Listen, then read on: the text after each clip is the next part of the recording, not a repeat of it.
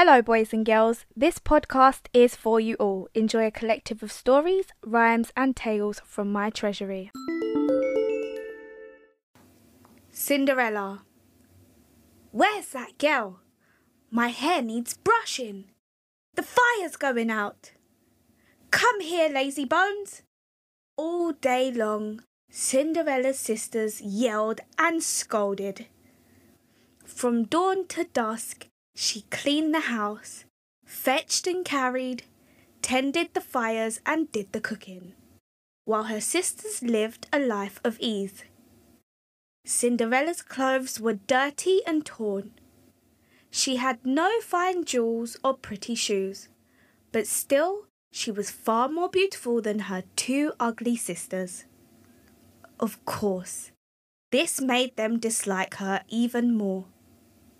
One day there was great excitement in the town. A messenger from the palace went from door to door inviting all the young ladies from near and far to a ball to celebrate the prince's birthday. It's time he was married, cried out one ugly sister. Perhaps he will choose a bride at the ball. Cinderella, alter my new ball gown. It has shrunk. You may be right, said the other sister. Cinderella, clean my dancing shoes. No one thought for a moment that the invitation included Cinderella.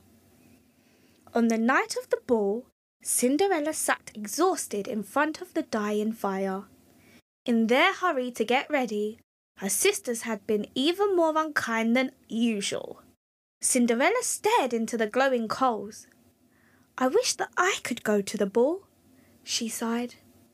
Suddenly the fire sparkled into life and a smiling old woman stood in the kitchen.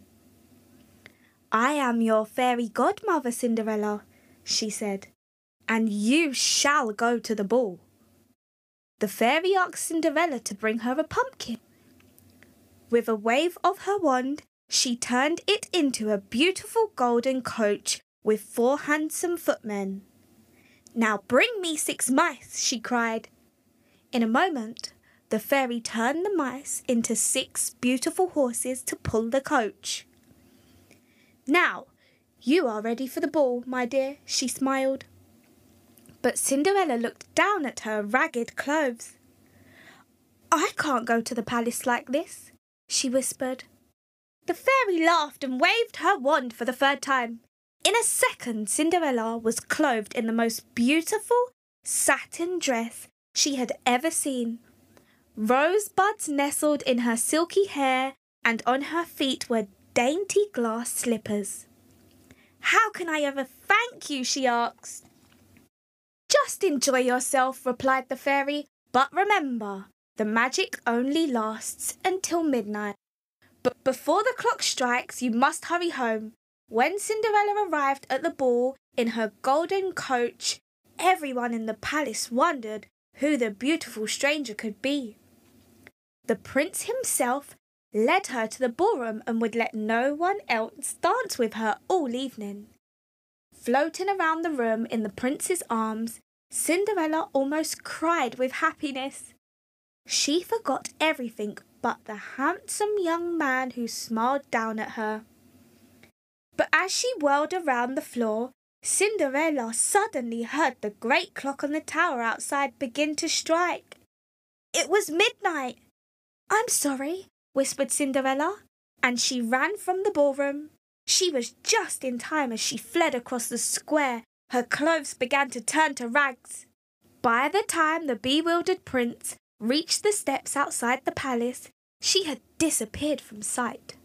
All that was left was a single glass slipper, shining in the moonlight. At home next day, Cinderella's sisters could talk only of the girl who had stolen the prince's heart. No one else danced with him at all, they complained, and they say that he is looking for her everywhere. The sisters did not know about the glass slipper, but next day a royal messenger arrived with an escort of soldiers. The prince has commanded that every girl in the kingdom must try on the slipper, he said. And the prince has vowed to marry the one whom it fits. Let me try, cried the first ugly sister. She tried with all her might to squeeze her fat foot into the slipper, but it was no use. My turn, I think, my dear, said the second ugly sister with a sneer. But her thin foot was much too long for the tiny slipper. Is there anyone else in the house? asked the messenger. Only a maid, laughed the sisters. The slipper will never fit her. But the messenger was firm. Everyone must try it on. So Cinderella was brought from the kitchen, blushing. She put on the dainty slipper just as the prince himself entered the house to see how the search was proceeding. It was you, he cried, looking down at Cinderella's lovely face. Please be my bride, and we shall never be parted again. It seemed as though the whole world lined the streets to cheer when Cinderella married her prince. Even the ugly sisters were happy. They had received invitations to the grand ball after the wedding and they had heard that many visiting princes would certainly be there. We have now come to the end of the story. Thank you for listening and stay tuned for the next episode.